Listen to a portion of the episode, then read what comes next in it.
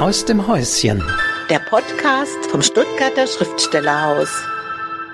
Am Mikrofon Wolfgang Tischer und die Geschäftsführerin des Stuttgarter Schriftstellerhauses, Astrid Braun. Ja, hallo, grüß dich. Eine weitere Ausgabe des Schriftstellerhaus Podcasts aus dem Häuschen gibt es diesmal. Wir wollen wieder darüber sprechen, was es so Neues gibt, aber wir haben diesmal wieder einen Gast, der tatsächlich bei uns sitzt. Ja, sind wir sehr froh, dass äh, das via Zoom mit dem Florian Werner hat gut geklappt, aber es ist doch viel schöner, wenn der Gesprächspartner mir gegenüber sitzt und wir Augenkontakt haben. Das ist einfach sehr angenehm. Und es ist, wir haben es ja schon angekündigt beim letzten Mal, wer heute zu Gast ist. Es ist nämlich die aktuelle Stipendiatin. Ja, herzlich willkommen, liebe Katharina. Du bist ja nur ein Stockwerk tiefer gegangen. Äh, trotzdem noch mal ganz offiziell. Wir haben uns natürlich schon gesehen heute Morgen, aber jetzt sitzt du hier und ähm, fühlst dich hoffentlich immer noch einigermaßen wohl im Häusle. Ja, natürlich. Also danke auch für die Einladung und dass es geklappt hat noch mit dem Podcast. Jetzt auch gegen Ende meiner Stipendiatenzeit eigentlich. Ich bin ja seit Anfang Juli hier.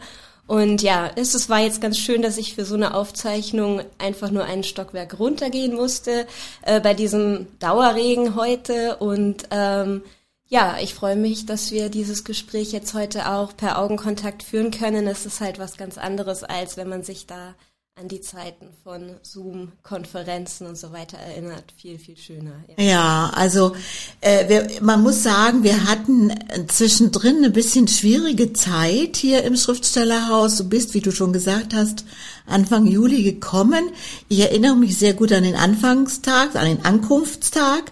Äh, deine Eltern haben dich hergebracht und so. Und es war äh, schon ein heißer Tag, äh, wie im Grunde genommen außer diesem heutigen Tag alle Tage der letzten drei Monate. Äh, und wir sind gleich losgebraust zu einer Veranstaltung oben im Garnisonsschützenhaus.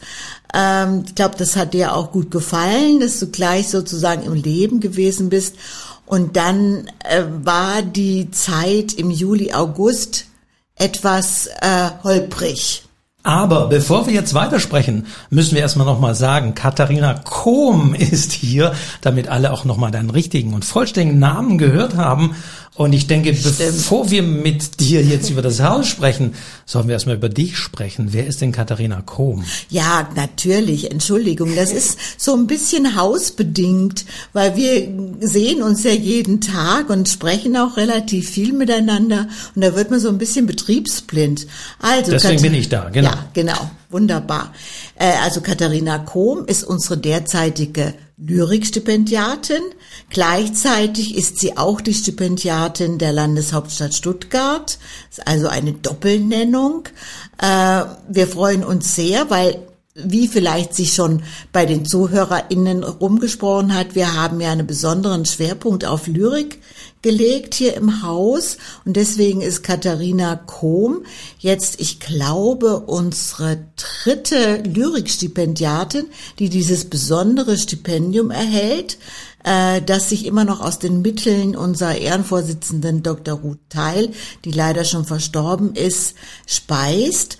Ähm, gleichzeitig hat die Stadt Stuttgart auch zugegriffen, ja, und äh, dich miternannt, was uns natürlich super freut, ähm, die sich auch ein bisschen dran beteiligen wollte, dass deine Vorstellung, auf die kommen wir noch zu sprechen, die offizielle, und zwar Live-Veranstaltung, wird am 22. September sein, also in einer Woche. Da können Sie die äh, junge Lyrikerin live sehen, hier im Haus. Ich weiß gar nicht, wann hatten wir das zuletzt. Ich kann mich kaum erinnern.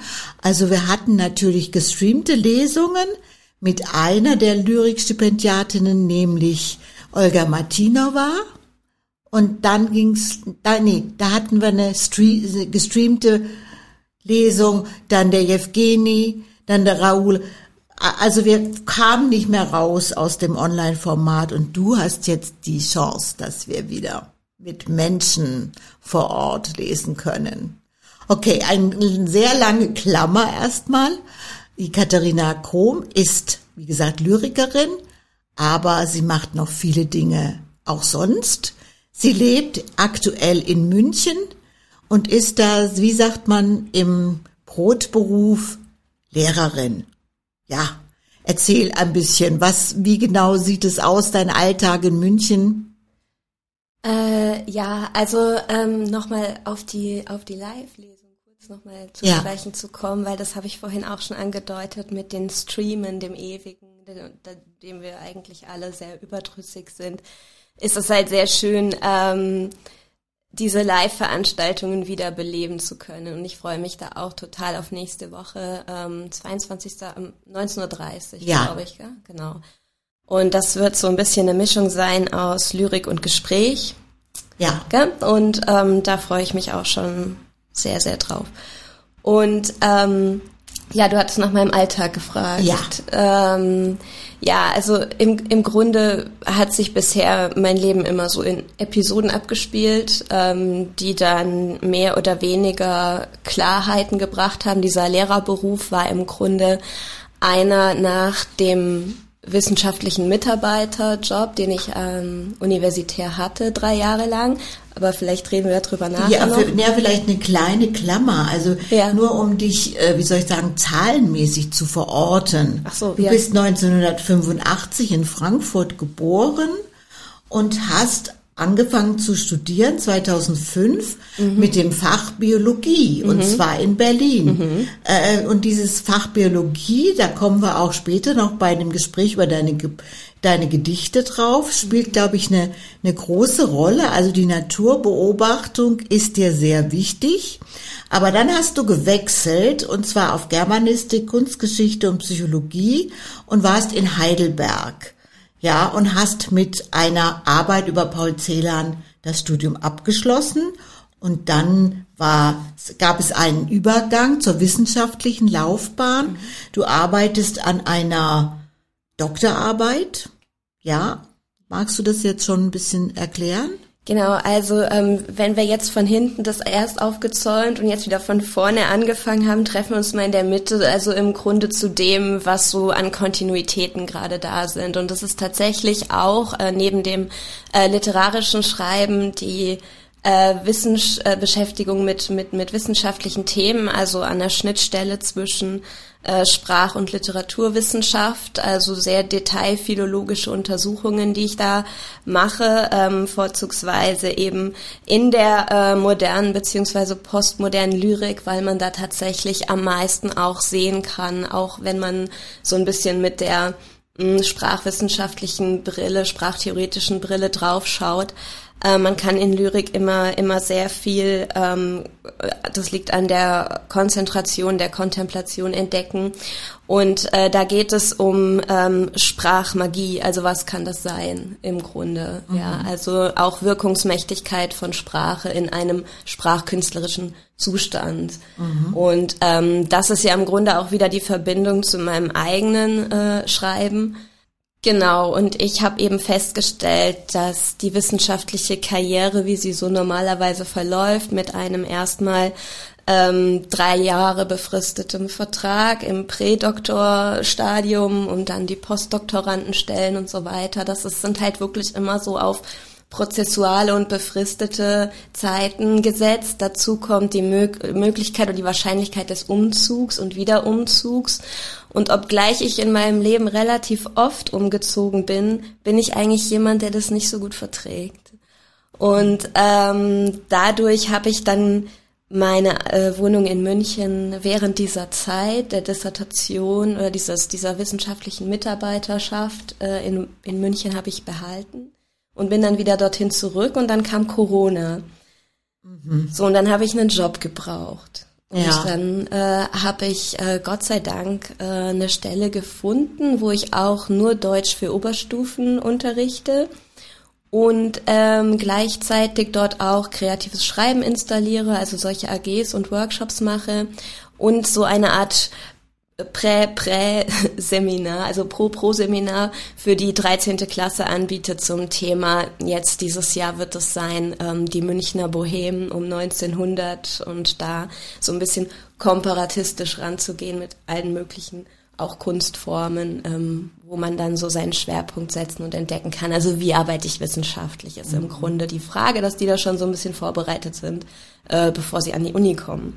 Ich nehme an, es handelt sich um eine private ja, Schule. ist eine Privatschule, ja. genau. Nach den Möglichkeiten zu urteilen, die sich aus deiner Fächergestaltung mhm. genau. ablesen lässt, muss es eher eine Privatschule sein und so. Ja. Und du hast ja auch gesagt, dass du für dieses Stipendium hier jetzt eine bisschen Sonderregelung bekommen hast. Die haben dich drei Monate beurlaubt. Mhm, ja.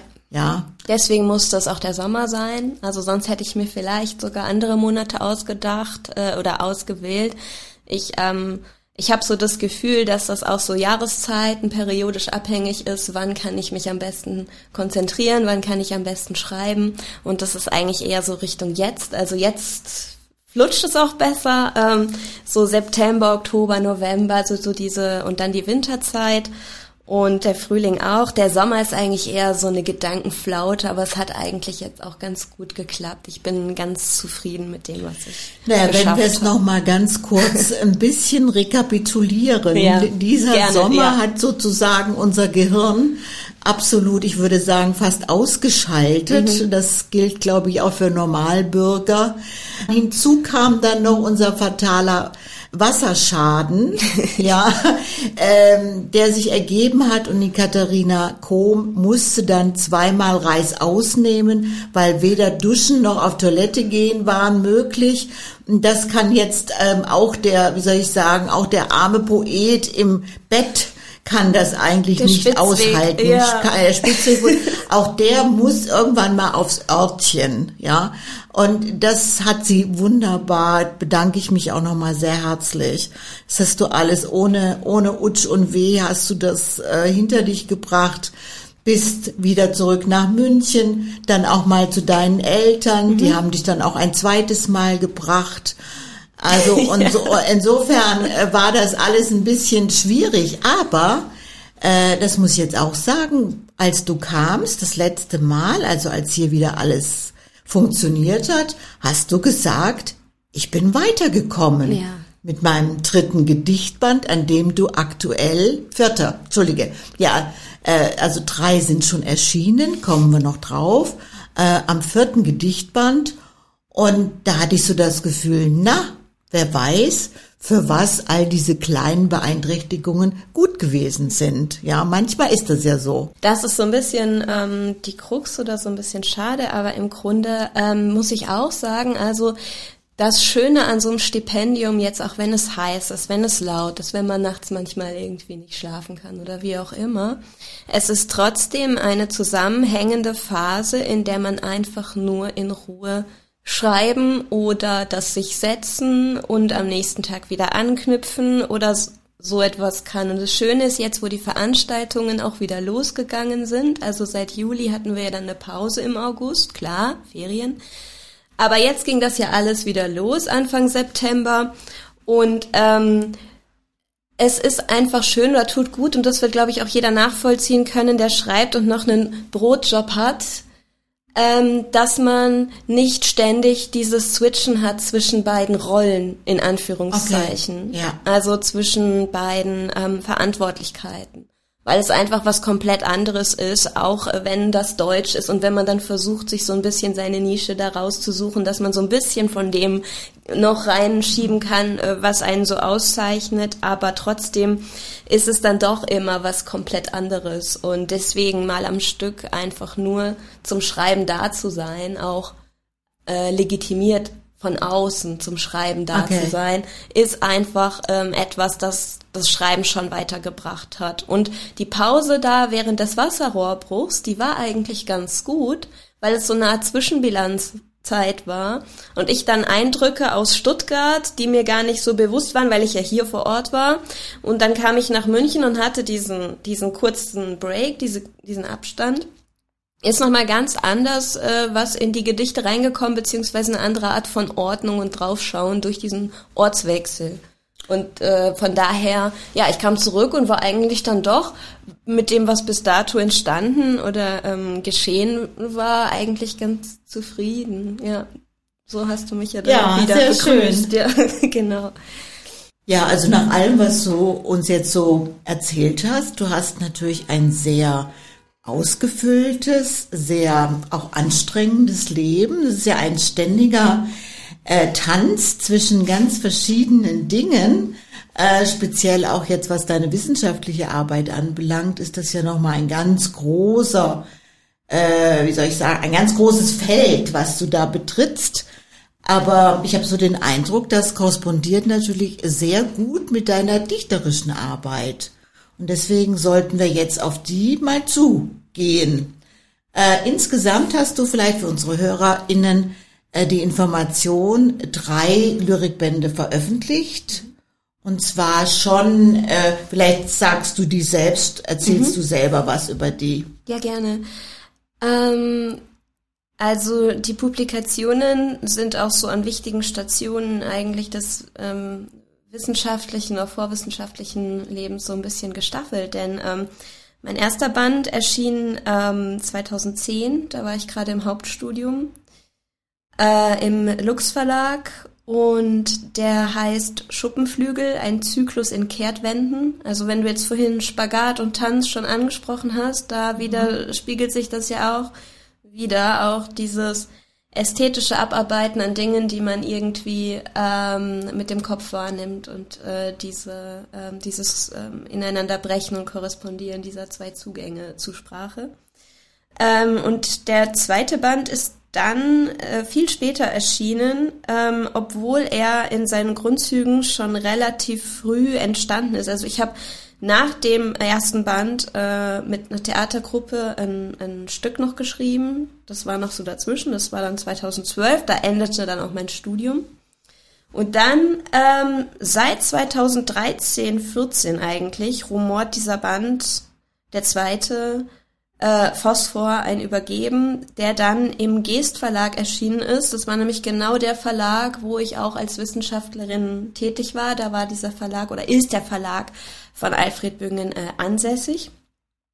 Das heißt, das korrespondierte mit dem Ort wiederum und mit der Zeit und das ging dann durch mehrere Etappen durch. Und der erschien dann 2019. Den konnte ich auch noch im Lyrikkabinett vorstellen in München. Und ein halbes Jahr später war Lockdown. Ja? Okay. Ähm, und dann während dieser Lockdown-Zeit kam der nächste Zyklus, der dritte. Also es sind eigentlich zwei Teilzyklen in, in einem Band. Der heißt In Melanin und ist im Goodlight Verlag in Frankfurt erschienen. Also irgendwie auch schon wieder so dieses perspektivische, also aus Frankfurt komme ich ja und das hat so ein bisschen was von wieder Nestwärme irgendwie. Also es ist schon ganz spannend, ähm, wie sich das dann auch so aufgereiht hat.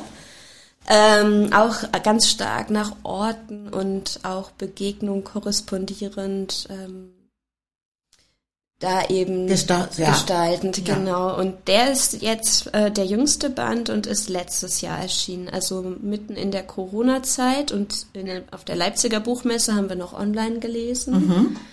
Und auf der Frankfurter, das war mit die erste Veranstaltung, die dann wieder so in Präsenz ging. Ah ja. Bei den Open Books, ja, ja ähm, in der Frankfurter Innenstadt habe ich dann da gelesen. Ja. Also ich würde sagen, es ist jetzt höchste Zeit, dass wir mal ah. was hören ja, von gerne. dir. Ja. Also wir haben ja ein bisschen besprochen mhm. vorher.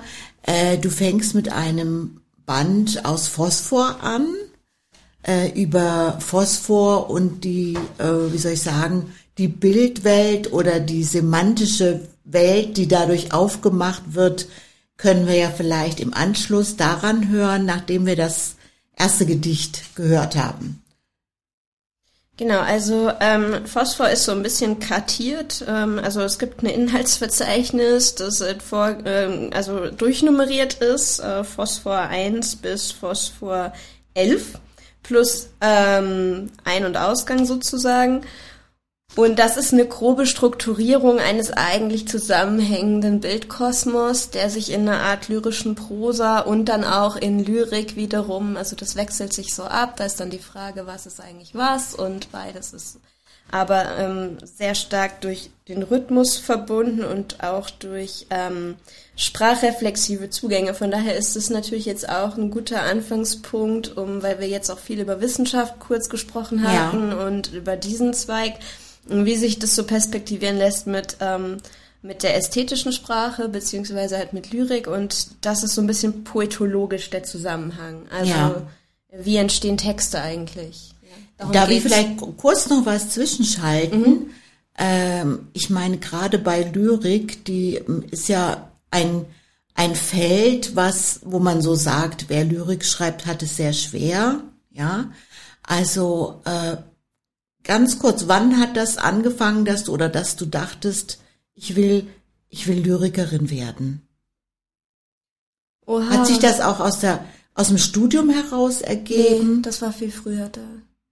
Also Sprache ästhetisch zu gestalten, beziehungsweise was sprachlich festhalten oder abbilden, das war das erste, äh, was äh, zu wollen, das war schon ziemlich früh da. Vielleicht ist, also dann, wenn, dann muss ich ganz kurz ausholen, ja. weil ich die Frage immer so schwierig finde, warum schreibt man Lyrik oder wie kam das oder das ist natürlich klar, dass einen das auch dann interessiert, wie kommt man eigentlich dahin in ein Feld, äh, wo man genau, also wo man dann weiß, auf dem Buchmarkt ist schwierig und so weiter und ja. so fort und warum macht man das überhaupt? Ähm, vielleicht kommt man über ein Wie besser zu dem Warum. Okay. Ähm, und zwar, also ist das im Grunde eigentlich etwas, wo Lyrik entsteht, wo konventionelle Sprache scheitert. Also es geht eigentlich immer über so ein Verstummen hinaus, wenn man an eine Sprachgrenze stößt, weil das, was man ausdrücken will, so nicht ausdrückbar ist und man eigentlich nie das wirklich sagt, was man meint, fühlt, sieht und so weiter. Und die Lyrik ist dieser kulminierte Moment, wo all das drin steckt.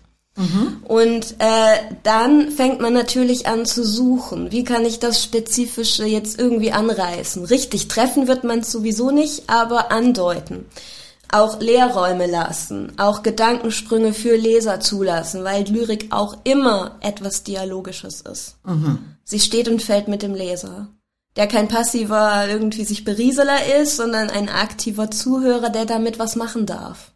Okay.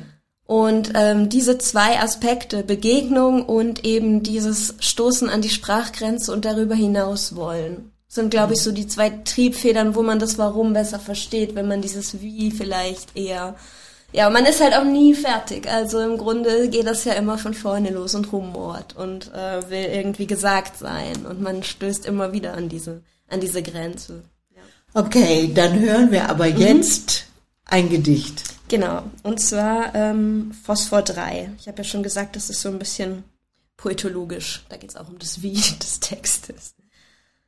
Zwar fängt es an mit Ich spleiße. Erneut zähle ich Zähne, Fäden. Lege sie nebeneinander vor mich hin, betrachte jeden einzelnen. Einen davon nenne ich Rot. Und schon beginnt Arbeit. Man webt den Thron, das Tau, auf dem man sitzt, Text, einen Strickpulli, eine Ankerschnur, an der man sich fortlaufend die Zähne ausbeißt, am Hauptfaden. Wie gut es uns steht, engmaschig, am gesetzten Ende, Anfang von Saison, von Biografie. Das Textil wird durch Weiterstricken enger, Maschenfallerei, löst sich auf und die Formel fällt noch dazu unter den Tisch. Alles klappt zusammen. Ich hatte vergessen, wie man webt, wie man schwimmt mit dem Webschiffchen. Also beginnen wir wieder von vorn, suchen ein neues Muster, eine neue lineare Verkettung, Zeitschnur, die wir uns über den Kopf ziehen, um sie spazieren zu tragen und uns beglückwünschen, wieder alles unter Kontrolle zu haben. Und das Ganze dann wieder die Arbeit nennen, das Strickwerk, die Metamorphose. Wir sind zivilisiert. Wir halten uns an, uns anständig zu bedecken und bedeckt zu halten. Das hält keiner aus. Man steht nackt vor dem Leben der Textur. Das Kleid hängt an den Ästen des Baums und pfeift uns aus. Ein Sendemast, Schiffsmast. Die Welt ist ein umgestürzter Hafen, an dem zerrissene Segel hängen, Seemannsgarn, Geflüster, ein Spukschiff. Für einen Moment ganz in den Dingen gefangen, nimmt man die Haltung eines Tisches an, ist nicht Texter, sondern wird vertextet, vertilgt hängt wie eine Fliege im Netz fest und hat Angst, dass der Text einen frisst. Der Webstuhl. Die Buchstaben grinsen. Bloß ohne dich nicht tüchtig, nicht seetüchtig, wird man ein öffentliches nudistisches Ärgernis, ohne Schiff, ohne Klamotte, ohne Namen. Man setzt sich aus, setzt sich hin. Ja, vielen Dank. Also ich bin wirklich froh, dass wir jetzt mit dem Gedicht angefangen haben, weil das so eine wunderbare eigentlich Erklärung ist der, der Arbeit oder mhm. der, der Art, wie du schreibst. Ne? Ist so ein bisschen wie, wir begleiten uns, indem wir schreiben. Ja. ja. Und natürlich auch die Bilderwelt, die aufgemacht wird, dass das wie ein Webschiffchen ist. Ne? Also dass der, dass der Text wie soll ich sagen, die Worte oder die Buchstaben sind das Garn und es wird gefädelt und daraus entsteht ähm, ein Anziehstück, ja ein Kleidungsstück und äh, da sind wir einfach drin verwoben, mhm. ja. Und wenn wir das nicht mehr haben, dann sind wir nackt, dann sind wir, sind wir nichts. Das heißt, wenn wir uns nicht äußern, wenn wir das nicht begrifflich erfahren oder einen Text gestalten, dann verlieren wir unsere Hülle. Mhm. Ja, also das finde ich wirklich ein sehr, sehr schönes Bild. Ja. Sollen wir gleich noch eins machen, das zweite, was wir gesagt mhm. haben? Gerne, gerne. Ähm, das war, glaube ich, das, der erste Text gell, aus Phosphor, den du Ja, also was vielleicht auch noch wichtig ist, es mhm. ist eine ganz klare Perspektive, da sagt jemand ich. Ja, also das sollten wir festhalten, auch im Hinblick auf den zweiten Text wo sich das ändert? Ja, also es ist so eine, ähm, ein Wechsel, eine Wechselperspektive eigentlich. Die Frage ist, wer ist hier angesprochen oder wer spricht hier über wen? Äh, das ist eine gute Frage, denn äh, Phosphor ist im Grunde ein angespült Text, ein angespült werden, ein Exiltext, der sowas mit Stranden zu tun hat. Und daher natürlich auch äh, der Titel, da geht es um, um also dieses Element Phosphor, aber im Grunde ähm, äh, wird Phosphor beim Sammeln von Bernstein, also werden die beiden oft dann häufiger mal ver verwechselt. Also es kommt vor, dass man Phosphor für Bernstein hält. Ah. Und den Phosphor dann in die Tasche steckt und der Vielleicht mal ganz kurz als Erklärung. Ich ja. habe das selber ein bisschen nachgelesen, ja. wie Phosphor entsteht bei dem Eindampfen von ähm, Urin habe ich, also das Ganze, also der da ist auch Phosphor, ja, ja. Mhm. Ja, also der äh, Entdecker quasi dieses Elementes, kann man sagen, war ein Herr Brandt, der äh, äh, Urin eingedampft hat, mhm. bis es und, und, und dann irgendwie unter dem Ausschluss von Sauerstoff. Ja, mhm. Das ist ganz wichtig. Und da, da ist dieses leuchtend weiße Phosphor entstanden. Genau. So habe ich es jetzt. Ich hoffe, kein Naturwissenschaftler korrigiert mich. Aber äh, äh, wie, wie hat das so, äh, wie hat dich das inspiriert? Weil Phosphor, das ist ja, dazu kommt vielleicht auch, dass du eben doch angefangen hast mit Biologie. Mhm. Also du hast ein naturwissenschaftliches Fach angefangen zu studieren. Das heißt, die Zerlegung äh, der Natur, auch in einzelne winzigste Teile. Das muss ja was gewesen sein, was dir gefallen hat, die Vorstellung. Das sind jetzt ganz viele Dinge und ich muss jetzt gucken, auf was davon ich als erstes antworte. Ähm, also äh, die Beschäftigung mit Biologie war für mich eigentlich nicht in erster Linie ein Zerlegen in Einzelteile, äh, die ich daran faszinierend fand, sondern dieses unglaublich komplexe Zusammenwirken biochemischer Prozesse, dass das so oft gut geht. Also mir wurde regelmäßig schwindlig im Unterricht, wenn es um ähm, irgendwelche Entstehung von Galaxien und so Zeug ging, also wirklich makrokosmische Sachen ähm, in, der, in der Physik. Und wenn, immer, wenn es immer kleiner wurde in der Biologie und in biochemischen Prozessen. Und mich hat eher so dieses Zusammenwirken dieser Dinge beschäftigt. Also gar nicht das Zerlegen, mhm. sondern das Zusammenwirken. Und bei Phosphor äh, in dem Gedichtband, also Phosphor bedeutet ja lichttragend und aus diesem mhm. Grund äh, auch, wie es entdeckt wurde, so benannt. Äh, Im Grunde hat mich das interessiert, deswegen auch der Untertitel auch ein, ein Übergeben. Es ist eigentlich ein bisschen ein böser Titel. Denn ähm, wenn man Phosphor wirklich übergibt in seinem harten Zustand und durch die Handwärme und bei 50 Grad entzündet er sich. Das heißt, der entzündet sich von allein. Und ähm, es gibt auch mehrere Texte in dem Band, die das aufgreifen, mhm. dieses äh, Phänomen. Aber es geht eigentlich um eine Verwechslung, um etwas, was man für was anderes hält, weil Bernstein bedeutet ja auch Brennstein. Mhm. Im Grunde ist es genauso assoziiert und es wird eben im Alltag oft, also es passieren Unfälle immer noch, wenn Leute eben unbedarft Bernstein suchen gehen und ah. haben dann Phosphor in der Hand. Und das entzündet sich dann in den Taschen. Das sind wirklich böse Verbrennungen, die man da auch davon tragen kann. Ja. Ah, okay. Ähm, und das war eher so der Zugang. Aber insgesamt habe ich mit dem Band zum Beispiel auch mal einen Vortrag gehalten an der Uni des Saarlandes, aber das war auch online. Da ging es um Anthropozän-Lyrik. Mhm. Mit dem Band. Also ja. tatsächlich einen, Begriff, wie sich Gegenwartslyrik zu Natur und so weiter verhält.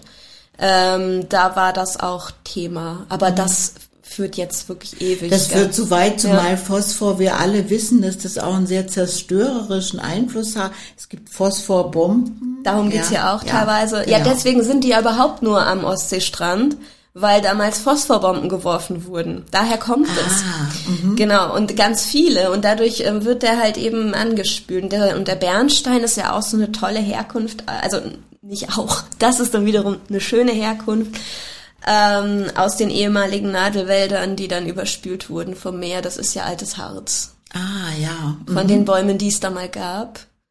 Und die ist mittlerweile, also wo nur noch das von diesem ehemaligen Urwald übrig ist.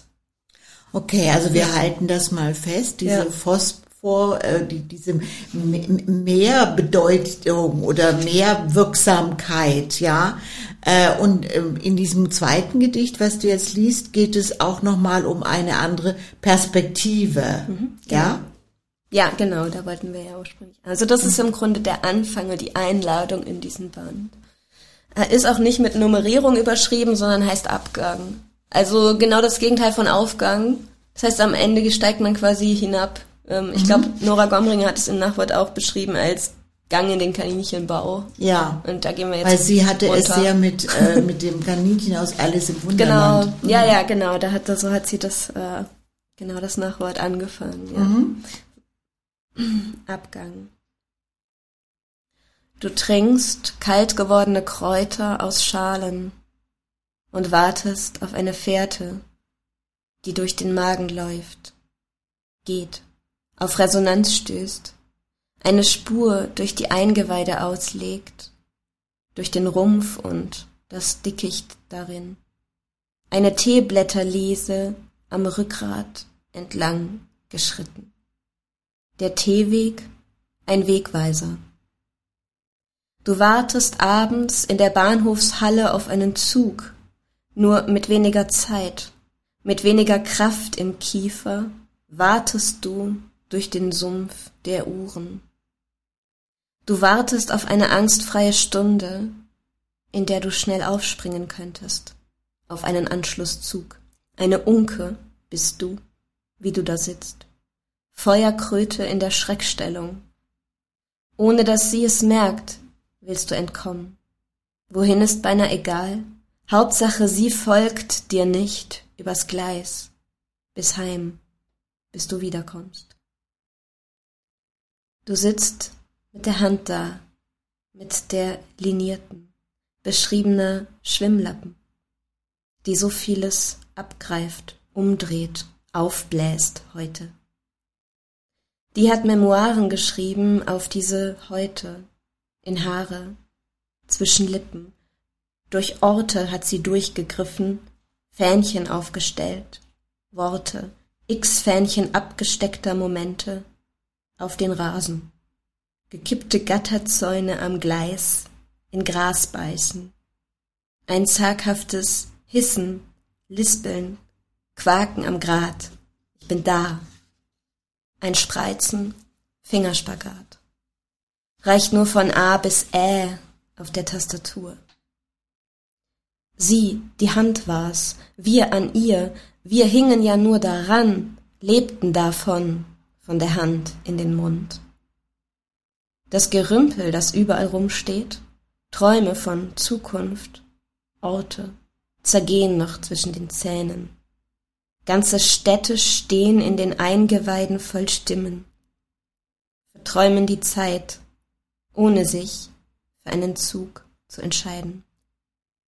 Im Unkenreflex zieht Tee, stehende Gewässer, in denen wir leben, schlürfen. Bis in den Enddarm bestehen wir aus Unverdautem, aus potenziell dazwischen gedichtetem, aus Harz. Ja, sehr schön. Dann taucht der Harz wieder auf und äh, man wird so ein bisschen in die Irre geführt am Anfang, wenn es heißt Abgang. Du trinkst, man glaubt, es bezieht sich auf ein gegenüberliegendes Du, aber es ist ja die Anrede in der zweiten Person Singular eigentlich auf das Ich. Ja, also dass man, äh, das ist so ein bisschen, der, der damit spielt, denke ich, der Text. Und wir ähm, nehmen die Kategorie Zeit mit auf, hatte ich den Eindruck. Ne? Mhm. Ähm, also du trinkst und wartest auf die Pferde, die durch den Magen läuft. Das heißt, es gibt diese Bewegung, Bewegung. Und ich, ich weiß auch aus anderen Texten von dir, dass die Körperlichkeit in der Beziehung zum eigenen und auch in der Beziehung zum Gegenüber mhm. äh, spielt eine sehr große Rolle. Also diese Körperbilder tauchen immer wieder auf. Äh, auch dieses, was mir so gut gefallen hat, was in der ähm, was ich in dem Text verwendet habe, den du für die Lesung nächste Woche mhm. äh, äh, geschrieben hast. Äh, sagst du mir denn nochmal den Titel? Du, ähm, wie heißt der Titel, den wir genommen haben? Ähm, also zwischen hungrigen Fingern. Genau, zwischen hungrigen Fingern. Also da habe ich schon auch gedacht. Ja. Äh, ja, also das ist sowas, ähm, wo wirklich die Materie eindringt und dann aber gleichzeitig auch so ein ja, da ist ja fast auch so ein, ein Liebesmoment drin. Ja, ja immer. Ja, ist immer ein ja. Liebesmoment drin, okay. äh, und das ist hier auch in, in diesem Gedicht drin, finde ich. Mhm. Äh, natürlich kann man jetzt, wie wollen wir ja hier im Gespräch nicht jede Zeile auseinandernehmen oder so, aber es ist eine ähm, ja extrem filigrane Art, durchzuwandern, durch den Körper zu wandern, trotzdem dadurch auch zum Gegenüber zu wandern und vor allen Dingen auch durch die Zeit zu wandern. Ja, das heißt, es werden sehr mhm. viele verschiedene Dimensionen ausgelotet, ja, und ich glaube, das ist so ein bisschen deine besondere Stärke, dass das in sehr vielen Gedichten passiert, dass man sehr viele Bereiche ergreift und, und äh, ja, so da gibt's den Bereich auch der Naturbeobachtung, also der spielt auch eine große Rolle und äh, es ist ein diese Beziehung zwischen ich und du, ja, die Beziehung zu dem Leben selbst, zur Materie selbst, zum Vergänglichen der Materie und zum Wiederauftauchen der Materie. Also so habe ich es gelesen, ja. Ist das das, was so ein bisschen mein Versuch auch, das so ein bisschen zu erläutern, was dich beschäftigt. Ähm, wo wir jetzt noch vielleicht einen kurzen Blick drauf werfen, ist jetzt dieser vor kurzem erschienene Band mhm. in Melanin. Ganz kurz in Melanin, der ist ja natürlich, der geht's vom Phosphor, von dem äh, leuchtenden, aufblitzenden, geht's in Melanin, ist ja nun so die Verdunkelung. Ja, ja. Ja. ja. Ähm, Melanin, aber das wissen wahrscheinlich inzwischen alle, ist dieses, äh, äh, dieser Stoff, der unsere Haut äh, dunkel färbt. Richtig. Ja. Und der uns auch hilft, einzuschlafen. Ja, mhm. also inzwischen nehmen sehr viele Leute Melanintropfen, um sozusagen ins Dunkle besser abzutauchen, ja. was ja uns geschädigte Menschen, äh, äh, das fällt uns ja ein bisschen schwer, ja. gut in den Schlaf zu finden. Inzwischen sind Melanintropfen ganz oben dabei. Das wusste ich zum Beispiel gar nicht. Ja, doch, mhm. ja. Ähm, und das ist eigentlich im Grunde genommen eine Bewegung von diesem Phosphor ja. in diesen anderen Bereich. Genau, die Verdunkelung auf jeden Fall auch. Ja. ja. Sehr schön. Also, also, Astrid, was du bisher gesagt hast, so und dieses Anreißen von dem, was in Phosphor alles so mitspielt, ähm, das, das sag ich, das, das finde ich alles wunderbar. Das sind halt auch diese verschiedenen Ebenen von Zugängen und auch diese Ermutigung, einen Text auch mehrfach zu lesen, also auch für Leser, die dann denken, das mit einmal ver verstanden und vorbei, sondern man, man kann sich halt immer wieder auf verschiedenen Ebenen diesen, Ebenen diesen Texten nähern, weil sie mhm. halt so ein bisschen meandern oder fragil meandern oder ja, oszillieren, genau. Mhm. Wie, wie erlebst du das eigentlich bei so einer Lesung? Ja. Ne? Wir hatten jetzt gerade, wir waren zusammen bei der Lyriknacht. Mhm äh, in der Stadtbibliothek, ähm, wo ja sehr geballt Texte runter ja. geklopft werden, kann man schon fast sagen. Und ja. Ähm, ich habe immer so ein bisschen den, oder es ist nicht nur mein Eindruck, es ist schwierig, drei verschiedene, sage ich mal, hochpotente LyrikerInnen zu erleben, die dann ihre Sachen abspulen in gewisser Weise.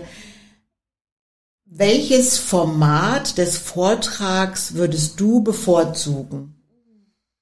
Das ist eine sehr gute Frage, weil ich mich das auch oft selber frage. Also natürlich sind das hochkonzentrierte, komplementative, äh, auch reflektierte und mehrfach gebrochene, manchmal auch lyrische Gebilde, die Sprachkunst sind. Und da würde ich tatsächlich auch dieses dieses Wort Sprachkunst sogar in dem Zusammenhang bevorzugen, dass man es eher behandelt wie ein Kunstwerk, äh, mehr gemeinsam vielleicht mit bildender Kunst äh, oder auch Architektur. Ein Gedicht will auch immer ein Begegnungsort sein. Ähm, und ähm, als Körper vielleicht auch, aber ähm, nicht als linearer Text, wo ja. man einfach mal äh, durchlesen kann. Deswegen ähm, vielleicht hilft das auch ähm, mit Lyrik dann auch anders umzugehen als mit einem äh, prosaischeren Text. Ja. Und bei, beim Leseformat würde ich auch sagen, es gibt dann so mh, zwei, drei Texte, die reichen einem eigentlich, um drüber nachzudenken in dem Moment. So. Mhm. Und es gibt so verschiedene Formate, Lyrik zu präsentieren. Und da gibt's auch ganz kreative Ideen, wie man das macht, mit Installation auch oder mit gemeinsam mit einer verwandten, mit einer verwandten ähm, Kunst, wie zum Beispiel eben klassischerweise mit Musik untermalt oder installiert ineinander, wo man aufeinander hört. Damit habe ich eigentlich die besten Erfahrungen gemacht. Mhm. Einmal eine Lesung gehabt. Ähm, wo wir uns einfach spontan aufeinander eingestellt haben bei einem Münchner Straßenfest, wo ganz normale Leute mit Zuckerwatte stehen geblieben sind und bei dieser Lesung ähm, zugehört haben, äh, von einem Theremin begleitet oder mhm. aufeinander hörend. Und das hat so gut zueinander gepasst und hat sich gegenseitig so verstärkt. Und es war so schön, es war mit die schönste Lesung eigentlich, obwohl die gar nicht in so einem klassischen Leseraum war. Okay. Aber da habe ich gemerkt, man erreicht so dann doch auch das Laufpublikum. Und sowas finde ich halt immer besonders schön, wenn man irgendwie merkt, da kommen Leute so zum ersten Mal oder haben zum ersten Mal mit Lyrik so Kontakt und plötzlich passiert da halt was. Und das merkt man schon als jemand, der vorträgt. Und das war auch bei der Lyriknacht schon im Publikum spürbar. Ich saß ja selber im Publikum, habe das auch gemerkt, das war ganz wach und ja, es war ein bisschen klar, wenn es vier Lesende hintereinander sind, ist das natürlich schon recht geballt. So, aber ähm, ja, es war tatsächlich immer ein bisschen aufgelockert mit Gespräch zwischendurch. Also mit der Ronja Othmann wurde ja gesprochen, mit der Carmen Kotarski wurde gesprochen zwischendurch, zwischen den Lyrikabschnitten. Das lockert es so ein bisschen auf. Ähm, äh, das, das kann man eigentlich ganz gut machen. Und was halt fantastisch war, war die, ähm, war diese Lesung mit äh, Musik, also dieses gegenseitige Aufeinanderhören von Klang und Wort äh, von Simone Lappert. Mhm. Das hat mich äh, wirklich auch besonders ähm, berührt und ergriffen. Das war auch im Publikum wohl so. Also wenn, wenn okay. ich das so ähm, schreiben. Also sowas ist natürlich immer wunderbar, weil es das ästhetische Erlebnis verstärkt und intensiviert. Mhm. Und sie hat das auch nicht so schnell gemacht, sondern recht langsam. Und äh, das wirkte dann halt. Also das ist ja auch ganz, ganz tolle Gedichte aus dem aktuellen Band. äh, von ihr. Und ähm, genau, aber so muss man sich halt immer wieder fragen, wie präsentiert man das am besten, mhm. ähm, dass es einfach nicht zu schnell zu viel ja, wird. Ja. Also insofern sind wir ja hier im Schriftstellerhaus eigentlich haben wir ganz gute Bedingungen, mhm. wenn wir wieder in unserem kleineren Veranstaltungsraum sitzen. Also dann vielleicht wirklich die Lyriker einladen und ihnen aber auch die Möglichkeit geben, irgendwas mitzubringen, ja. also oder einen Vorschlag zu machen, wie die der Vortrag ihrer Gedichte und da muss man sich mit der Auswahl vielleicht auch ein bisschen ähm, beschränken und äh, einen Gegenpart oder nicht Gegenpart, also ein Ergänzungsmenschen oder ein Finden, vielleicht auch mal ein Foto. Ich finde es ganz gut, dass du gesagt hast, dass Architektur und bildende Kunst. Also es ist tatsächlich so, dass ich auch immer denke, wenn ich jetzt dir zuhöre und so, äh, das ist wirklich wie ein Gebäude, was mhm. sich aus verschiedenen Teilen zusammensetzt. Und die, durch die muss man langsam hindurchgehen. Genau. Ja. Aber das ist gut, dass du das gerade, wenn ich da gerade kurz noch was einwerfen ja. darf, was ich auch äh, jetzt in letzter Zeit gemacht habe. Äh, und zwar habe ich mit einer bildenden Künstlerin zusammengearbeitet, äh, mit der Nina Annabel Merkel aus München.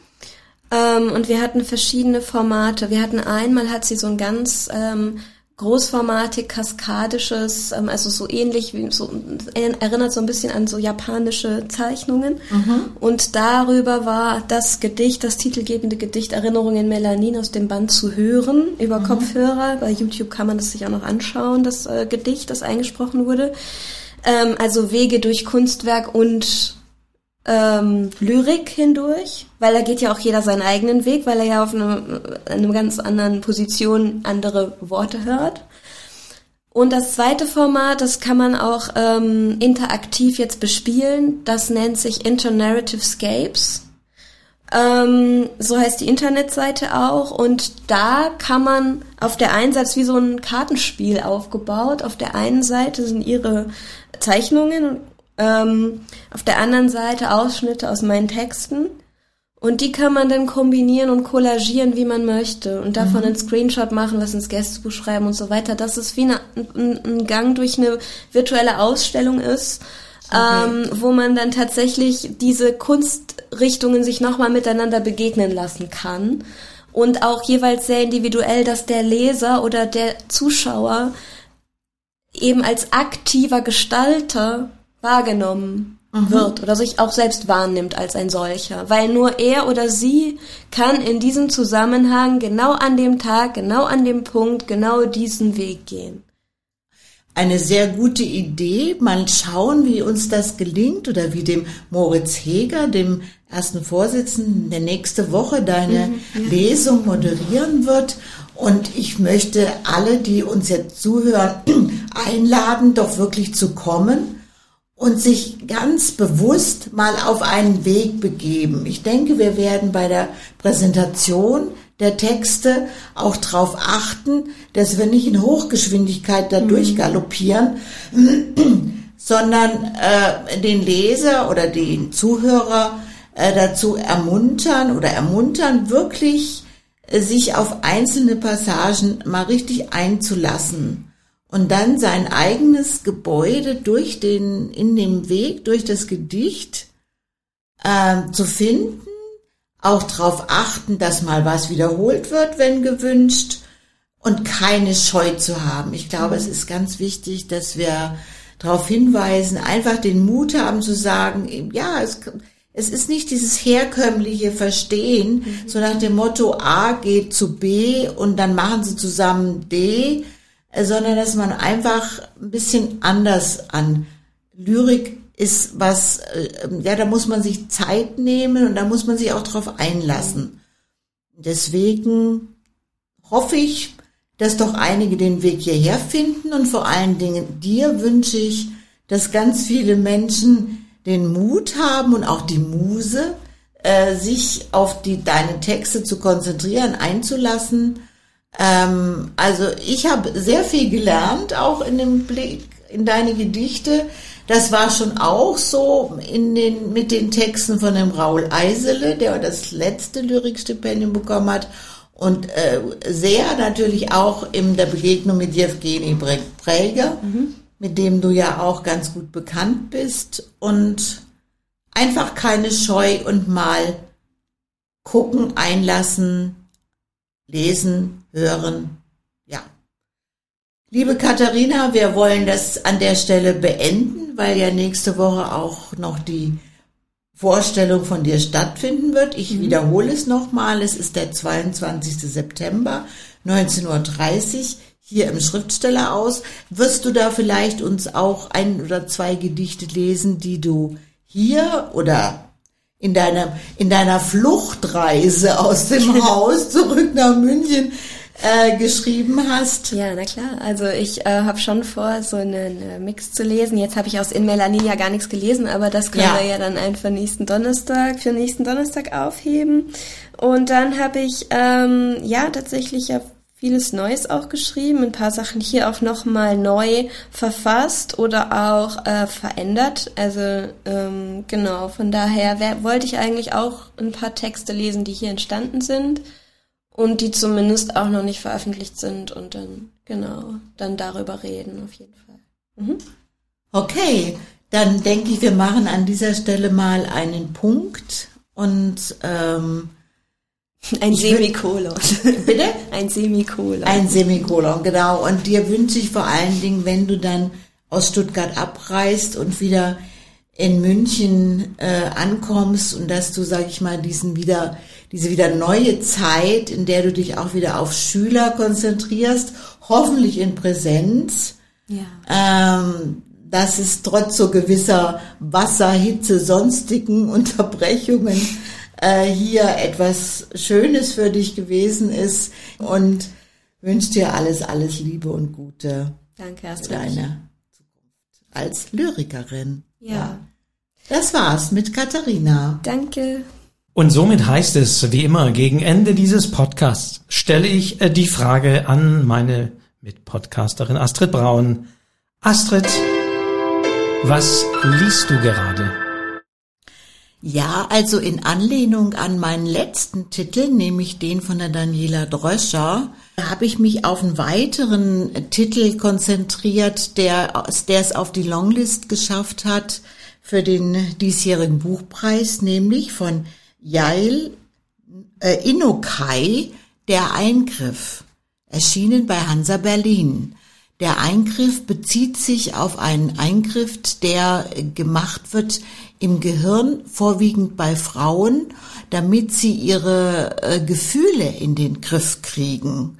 Ja, klingt ein bisschen spooky. Also, also was, was Historisches oder was? Nein, oder nein, ist das, ist, ein, es ist in so einer Art dystopisch. Ja, Science Fiction, die Richtung geht es. Ich muss gestehen, dass ich selber noch nicht ganz dahinter gekommen bin. Ich habe es relativ schnell so durchgelesen. Es ist kein dickes Buch. Ähm, es erzählt, wie gesagt, von einer Krankenschwester, die in diesem Sanatorium oder in der Klinik arbeitet, wo der sogenannte Eingriff vorgenommen wird. Aber das Ganze ist weder ortsmäßig noch zeit, zeitmäßig besonders ähm, festgelegt. Ähm, und es geht um die Beziehung dieser Krankenschwester zu den PatientInnen, äh, zu einer Mitkrankenschwester. Und ich habe es runtergelesen und ehrlich gesagt, äh, ich werde es gleich nochmal lesen. Ich, man muss sich wirklich konzentrieren. Es ist kein leicht zugängliches Buch. Aber es ist literarisch, glaube ich, einfach eine neue Form, sowas zu erzählen. Also wie gesagt, weder ähm, nicht richtig dystopisch, nicht richtig historisch. Ja, also ich bin noch schwer am Grübeln, wie ich das wirklich einordnen soll, aber umso besser. Ja, das klingt spannend und ähm, jetzt gestern Abend habe ich schon angefangen, wieder von vorne zu lesen. Ich werde berichten, wenn ich es abgeschlossen habe. Und das war's. Also, Jael Inokai, ich hoffe, ich habe das richtig jetzt ausgesprochen. Ja. Ein simpler Eingriff erschien bei Hansa Berlin. Vielen Dank, Astrid. Ja. Und wie immer sage ich am Ende dieser Podcast-Folge, abonnieren Sie diesen Podcast überall, wo es Podcasts gibt, bewerten Sie ihn, äh, empfehlen Sie ihn weiter, dann freuen wir uns auch umso mehr. In diesem Sinne, auf Wiederhören bis zum nächsten Mal. Auf Wiederhören. Tschüss. Tschüss.